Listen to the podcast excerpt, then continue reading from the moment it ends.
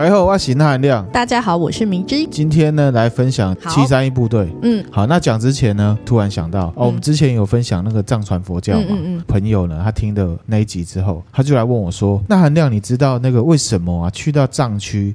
藏人啊，对这个外来者啊表示善意的时候，为什么都会吐舌头？嗯嗯嗯。那其实这个吐舌头呢，也是跟藏传佛教有关哦。嗯。因为呢，那一集里面呢，我们讲到朗达玛后来呢就被藏人呢说成是牛魔王嘛。嗯。那他们的观念里面，牛魔王的舌头是黑的，黑色的。所以呢，他们对人家吐舌头，嗯，意思就是说要告诉你，我不是朗达玛转世的。嗯嗯嗯。那就变成一种打招呼的方式。嗯。那如果他对你吐舌头，要吐回去吗？啊。如果你懂的话，你也可以吐回去，哦，就 OK 这样，对，而不是比中指回去，你会被打，好不好？看不得，不要想说哇靠，你跟我吐什么舌头？你以为你是爱因斯坦？哦，没有哦，不是的，嗯、人家是为了表示善意。善意好的，七三一部队，嗯，七三一部队我大概定义一下哈，七三一部队就是呢，旧日本帝国陆军关东军防疫给水部本部的通称号，反正就是某个部队称号这样。对，我们上一集满洲国的时候有讲到，日本派驻在东三省那个地方的军队就叫做关东军，主要活动的时间呢，就是满洲国成立的时候，嗯，位在满洲国的国土里面啊，也就是哈尔滨。嗯，给你看一下他的照片，他是长这样子的，研究设施啊，然后还有监狱，这是为什么会有监狱？是我们要分享的目的的嘛？哦，接下来就来讲。那事实上呢，其实大日本帝国他在二战战败了之后，有没有？他马上炸毁这个设施。是哦，因为呢，他在里面呢干了非常多见不得人的事情，而且是违反国际公约的。他们自己也知道，知道。其实日本那时候军国主义的疯狂程度是。很，很可怕，很爆表，嗯，金价消拱起啊！我们之前讲食人魔那集也有讲到，嗯，对对对，很多地方其实都有，都有，嗯，哦，甚至现在有人在讨论南京大屠杀的事情，嗯，那也是啊，军国主义时代的日本，嗯，干下的事情，嗯，那这个部队的规模大概三千人，哦，蛮大的耶，对，蛮大的，而且呢，他这个军队的主体是从日本的国内征招来顶尖的医学专业人才。哦，而且它的主轴呢，主体就是京都帝国大学，嗯、还有东京帝国大学，嗯，为主体的医学高材生，嗯，这样子的实验呢、啊，是日本战败之后四年后，这些军人因为呢被苏联抓去了，嗯，为什么被苏联抓去？这跟二战的历史有关，大家可以继续研究哈。嗯、他们在苏联的军事法庭被审判的时候才公诸于世。啊，对，是这样子，对，这事情很夸张，嗯、对。那七三一部队它的工作项目是什么？哈、嗯，正式的部队名称呢，就是呢关东军满洲第六九一号部队，号称是关东军防疫给水部。嗯，他们呢研究的内容对外宣传是研究防治疾病，嗯，还有饮用水的净化，嗯嗯，就是让水可以喝，喝了不要有落晒啊，落晒传染病。因为日本军队到处在打仗嘛，所以他们需要这个部队来做这些事情。可是最主体的却不是这个。哦，那这一个呢，七三一部队的领导者。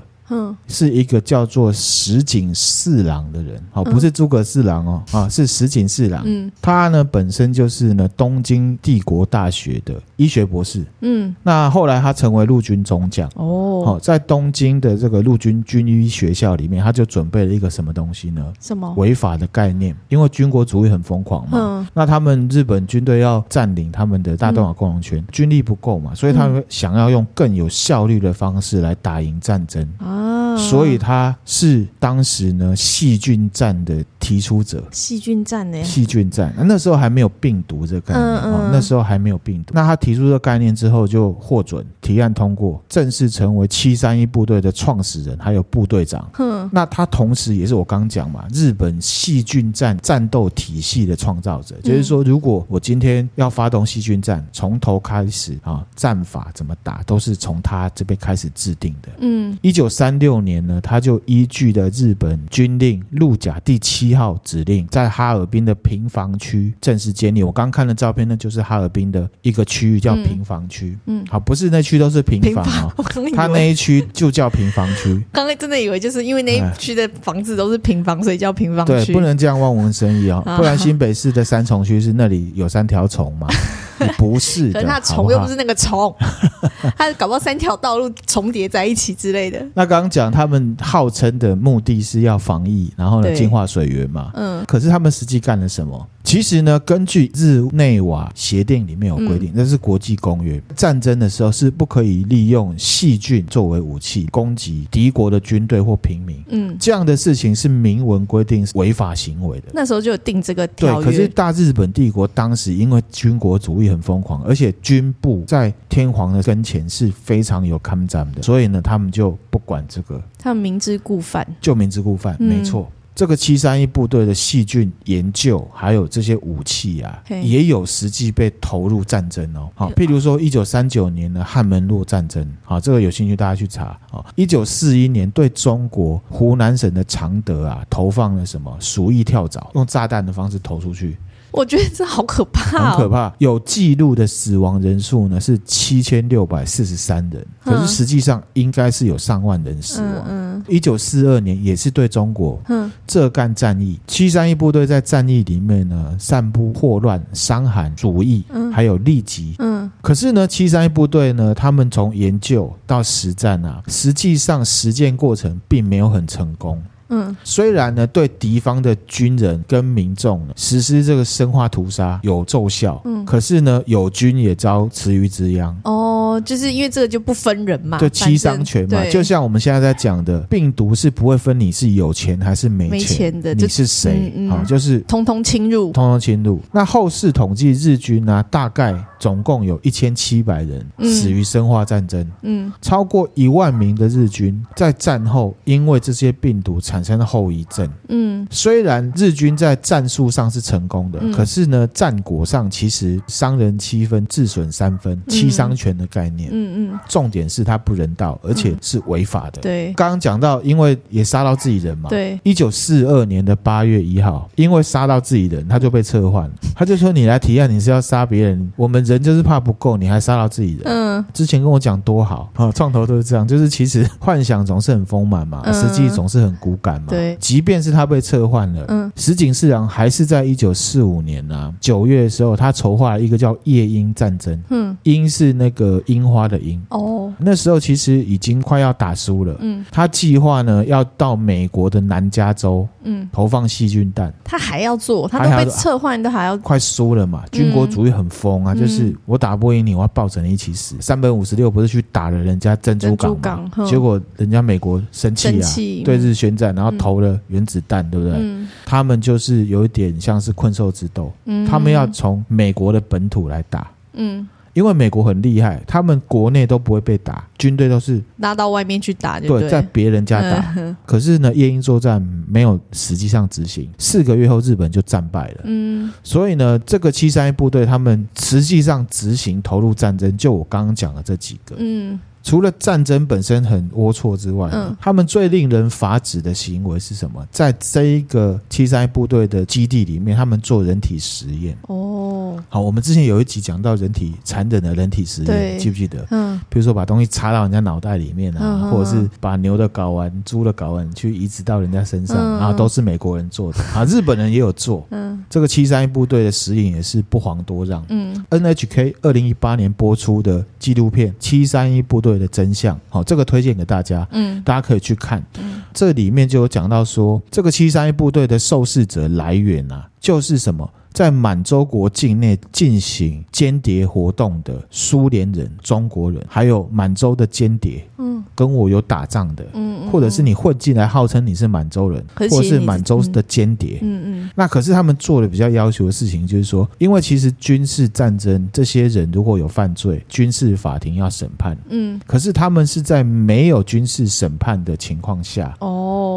挑出一些没有价值的人，譬如说有些人抓来，我就是给。你威胁利诱，让你去反间，变成双面谍，就是没有反间价值的人，他就拿来实验。嗯，那根据这个七三一部队，他四年后在军事法庭上面的证词啊，每个月大概有六百人在没有接受过军事审判的情况下，送到七三一部队位在哈尔滨的研究设施里面。嗯，而且他们也承认，原则上人进去通常都不会再出来了。嗯，因为就是被实验到死为止。嗯，研究项目有什么？刚刚有讲到一些病毒嘛？对，细菌，包含到鼠疫、伤寒、霍乱、炭疽等几十种的细菌。研究，然后还进行冻伤、人血跟马血互换，还有人体倒挂，就是人。你知道我们之前讲盂兰盆经不是救倒悬嘛？嗯，好，他就试试看可以吊多久人会死。嗯、然后呢，还有进行活体实验。嗯，啊，这照片蛮可怕的，明天就不要看了，但是我会分享给大家。好，然后呢，到时候我还是会看到。对，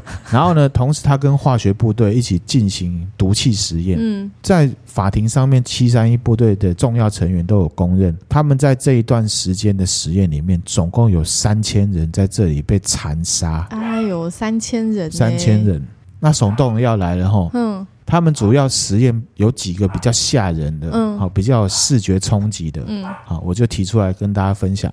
第一个呢是冻伤实验，嗯，好，他呢把这些牢犯啊赶到户外，嗯，户外就大概是零下三十五度，嗯，让他的双手裸露在这个很寒冷的地方，然后淋上冰水，再淋上冰水，对，就让他在外面吹，哼，好，因为呢日军他们特别是跟苏联打的时候，都是在很寒冷的地方，他可能需要一些研究的资讯，嗯，资料，所以他就用这个来研究极限在哪里，嗯，然后他们就发现说，哦，原来十个小时之之后啊，这手会完全坏死，嗯，呈现黑紫色。然后呢，把人带回这个实验室里面，等受害人醒过来之后呢，再把这个手泡到十五度的温水里面解冻，嗯，然后看看会怎样，嗯，看是怎样，他就会开始研究嘛，他就把手上这些已经肿胀坏死的组织撕下来。部队的人啊，一些士兵他有讲，他说撕下来的状况就可以直接看到骨头。哎呦，实验的内容就是这样，这是有照片的，给你看一下。你不是说不用给我看吗？你要看吗？还是先不用？看一下好了。它放到十五度之后，就可以这样子轻轻的撕就撕下来。对，因为很冷之后再解冻，活体没有实验过，死人是另外的状况。对，那活的人的会是怎么样？都不知道冻伤会肿起来。对，我不知道哎。对啊，要活体实验才知道。第二个实验比较可怕的是什么？减压实验。减压。他把人呢带到这个减压舱进行减压。嗯。然后他就看减压的人他会有什么样的。反应，因为人有时候要空降嘛，对，对不对？哦还有急速上升会减压，嗯嗯嗯、要看说这个减压的极限在哪里。嗯，啊，他们就在减压舱外面看嘛，然后就会看到这个人啊，全身很痛，再去问这些人说：“啊、你现在什么感觉？”他说：“哦，全身很痛，快要炸开了。”嗯，他们研究的结果是说，当压力指数到负四的时候，人啊不会马上死亡，是会逐渐死亡，嗯、而且死掉的时候也是全身会变得很浮肿啊。第三个呢是什么？毒气实验。嗯，他把人跟儿童，我忘记讲了，他们实验的对象也有儿童哦，而且还有孕妇。可是他们不是都找间谍吗？儿童可能是间谍的小孩啊。大概是这样概念吧，因为没有审判嘛，他们为什么会要被讨论？就是因为那时候很疯狂，做违法的事情嘛。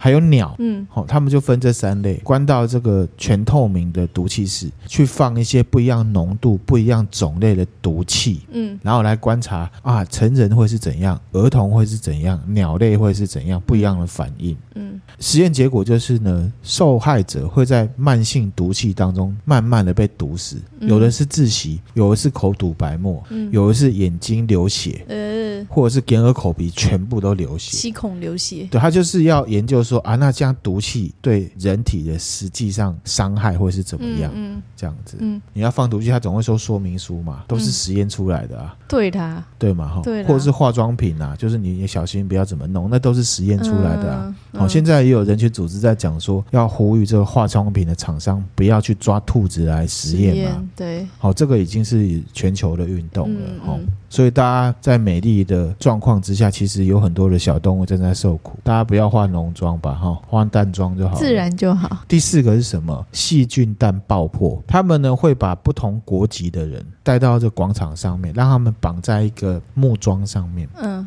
然后在周围啊，或者是在高空呢，引爆这个陶瓷细菌弹，嗯，然后去看说爆炸的细菌弹的射程有效范围会是多大？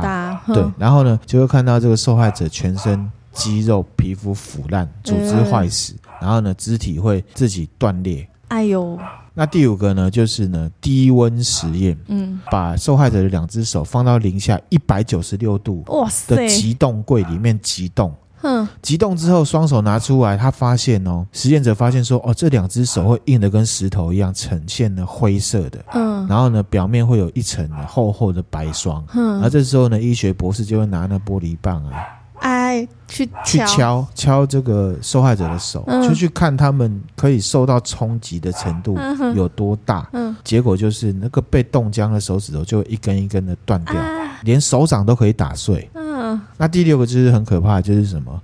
活体解剖，直接活体解剖，这个呢是经常性的作为其他实验的辅助作用。譬如说，里面有提到有人把霍乱病毒打到西瓜里面，嗯、然后请犯人吃，嗯，犯人就是说，怎么西瓜可以吃？这么好，那就马上吃嘛，吃掉，对。啊，吃完之后就把它抓来活体解剖，看说是什么状况，有没有什么影响，或者是刚刚毒气如果没毒死，那他就会了解说，啊，那他的器官。大概会是什么样的情况，就直接活着来解剖，而且还有比较夸张的状况，嗯、就是说，其实他们有去实验人畜杂交，把这个看起来已经怀孕的妇女进行活体解剖，看真的杂交之后呢，会不会真的怀孕？有没有胎儿啊？因为在审问的过程里面，他们也承认，就是说，如果现在的解剖不是为了要拿器官出来来做标本的话，那其他的原因的解剖都不会进行麻醉。哇，为什么呢？打了麻醉剂之后的人作为观察研究的话，会造成研究失准，因为战场上是不会有麻醉剂的。嗯嗯嗯，他们是这样讲。哦，想要活就是没有打麻醉，然后这样子直接。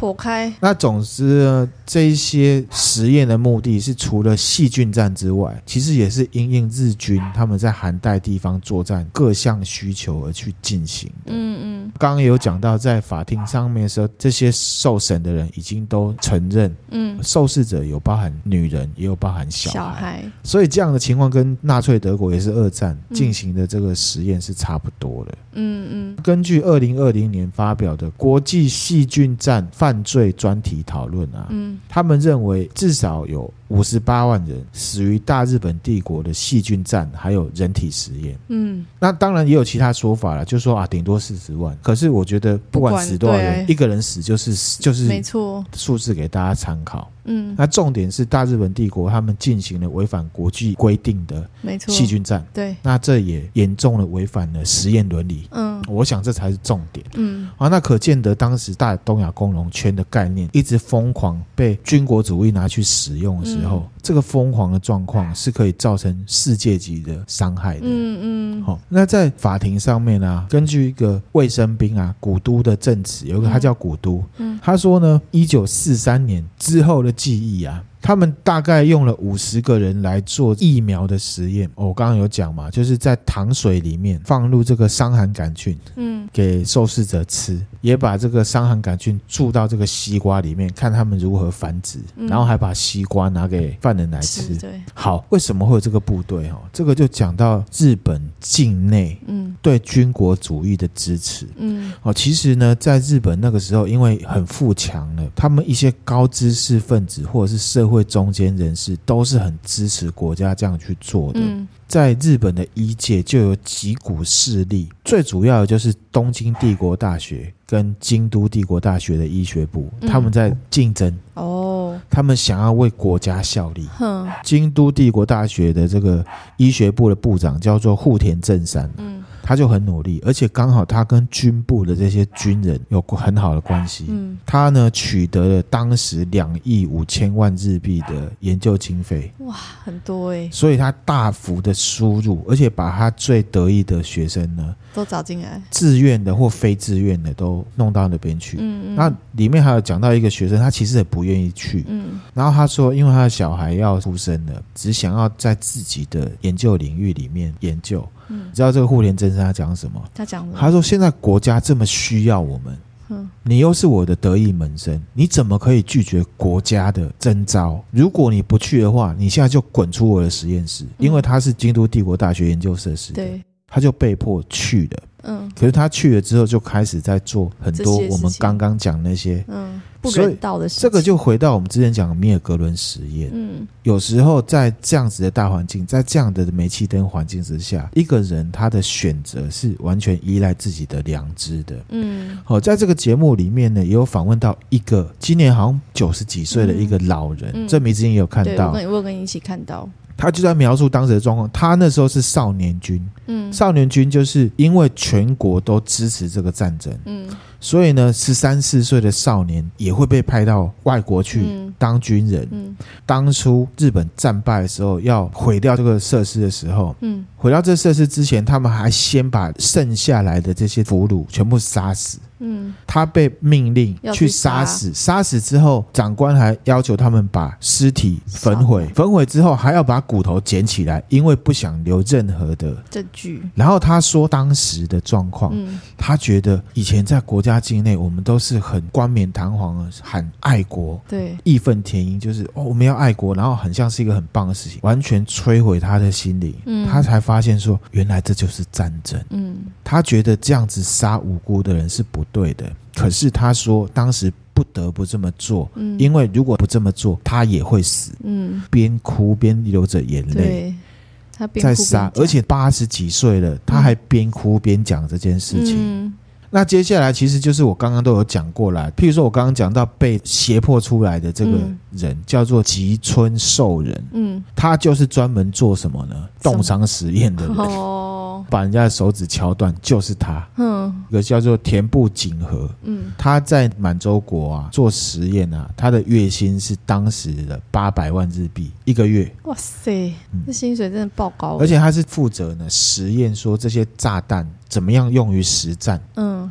就刚刚讲嘛，就是绑在柱子上炸这样子。嗯嗯，那其实啊，像这样子的东西啊，NHK 我觉得他播了这个七三一，这个都是他们自己日本人做的黑历史。可是他们自己播出来，嗯，为什么？嗯、承认错误。我觉得你要播了出来，就是你要承认错误。嗯，而且他们在这部片子的后面有讲到一句。他说：“这一些七三一部队的高层跟这些精英人士，后来回到日本，仍然是社会中的精英人士，没有受到半点的。”处罚这些中将、少将、高层，石井四郎也是战败之前，他们就已经回到日本了。嗯，然后他们现在这东西播出来，就是要正视这一段历史。嗯，战争都很残忍。我们之前还讲苏联跟芬兰打还吃人，有没有？嗯，嗯，不管是人体实验还是吃人，其实战争都一样。对，就是杀死。嗯，就是一定会有人死的啊。其实不管你是怎么样死的，嗯，就是一个很残忍的事情。对，我觉得要探讨反而是那个军国主义的疯狂，嗯嗯，而且看样子这个军国主义的疯狂到这边至少有另外一股力量起来，愿意，而且是日本人自己，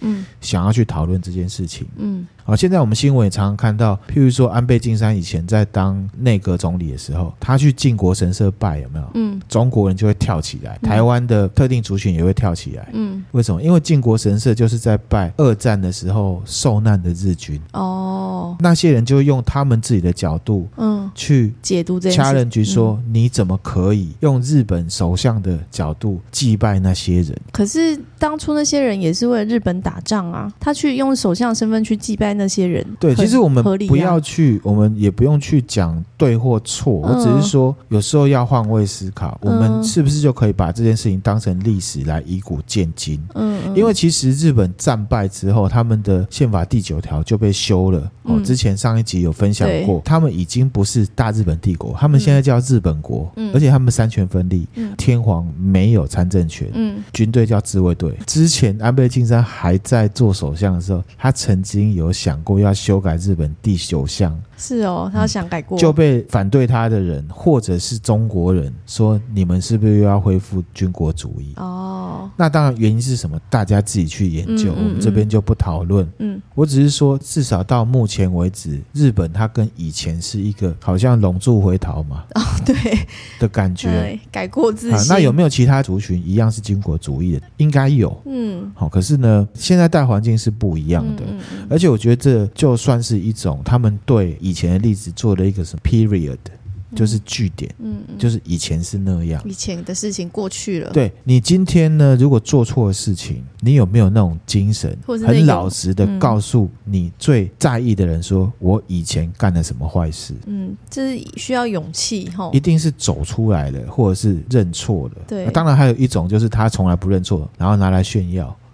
哎、欸，可是他们状况不是这样，对，不是这样子哈、嗯。我觉得这是一个相对比较健康的一个、呃、健康的方式、嗯。至少我在看这个，那听友怎么看就不晓得了。嗯，呃，有一个听友他来许愿七三一部队，他就是要来讨论说七三一部队这样做事情对后续的历史有什么影响？嗯嗯，好，这个呢分两块，嗯，日日本人他们也引以为鉴。就是一个自傲到一个疯狂的国家，觉得自己全世界最强了，嗯，做了很多疯狂的事情，到最后其实还是战败的。他们其实有很多的事情是可以去反省的，嗯嗯。而且事实上，他们也站起来，变成一个新的一个气象，嗯嗯，而且还保有他们以前的历史，没错。然后呢，做了这个 NHK 的东西，我觉得就很像是比较健康的方式。嗯，假设钠含量是女生好了，我以前做酒店，嗯。啊，我已经看开了，然后呢，我已经原谅我以前自己了，我也知道以前那样做是不对的，嗯，我可以大拉拉的跟人家说，我以前做过酒店，嗯，可是我现在不是啊，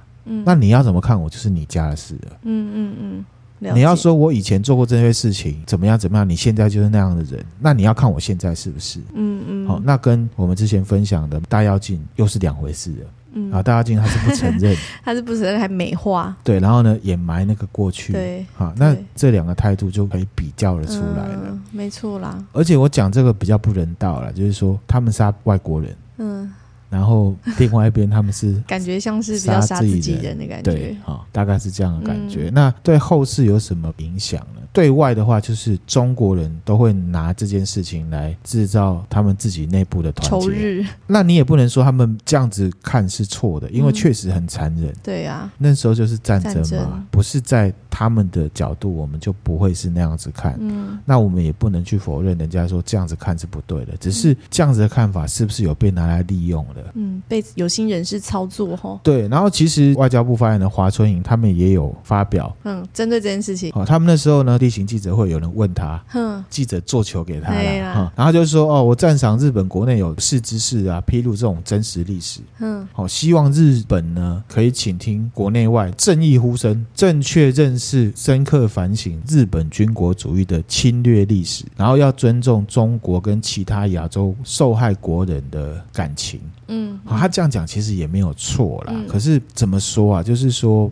第一个，日本他们是有那个环境可以自由的把这件事情大剌剌的拿出来播。嗯嗯。那当然还有很多很实际的事情，譬如说现在还有很多受难者他们在要求赔偿，嗯，可是日本是不赔的。嗯。第一个，他们曾经有一个中日联合声明，嗯，中国跟日本签的，嗯，主要内容是什么呢？强调中日两国悠久的友谊，要结束两国不正常的战争状态。日本对过去的战争给中国人民造成的任何重大伤害责任，这个条款呢，主要的内容是什么？就是日本承认中华人民共和国政府是唯一的合法政府。哦，以前的事情都不要算了，可是呢，你要承认我中共，所以日本以这个等于是签了这个，我就是用这个条约来。说我们我们已经按照合约走了，你就不要再跟我要东西了。对，没错。嗯，那再来是还有就是蒋中正在更之前。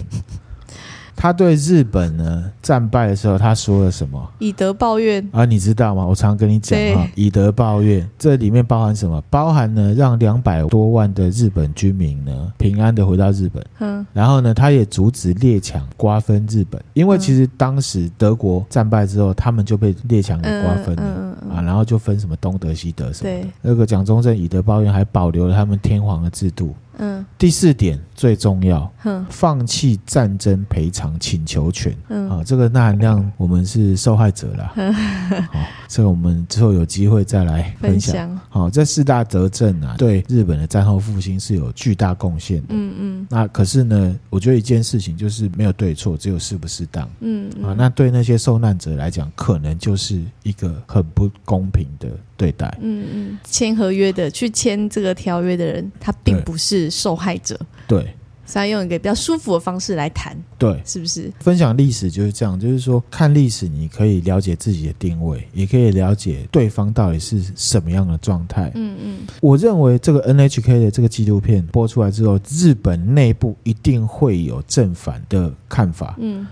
比如说比较偏军国主义的人，他们一定会很排斥这个，嗯，因为这片出来就是还只说哇，这些以前干坏事的，现在都活得好好的，都没有被，嗯，哦，然后还有一个中间他有讲到说，就是军国主义这样子的疯狂概念，你不要去把罪套到特定的一个人上面，嗯，哦，这部纪录片的最后他有讲到一个部队长，嗯，那也是高官哦，我忘记名字了，嗯，他因为安全撤退回来，回到家里面之后，看到家。里面的人这么和乐，然后都等着他回来，突然间哭了。嗯，突然想到在满洲国的时候这么疯狂的对待这些人。嗯，他突然找回原本的自己，脱离那疯狂状态之后，呃、开始对自己身为日本高层军官的一些行为感到内疚、嗯、羞耻，然后他呢就自杀了。嗯，所以这人性真的是一个很微妙的东西，人真的很容易在一个环境里面变得疯狂，有时候自己是没有办法，嗯，去主导的。嗯、像这个例子就是。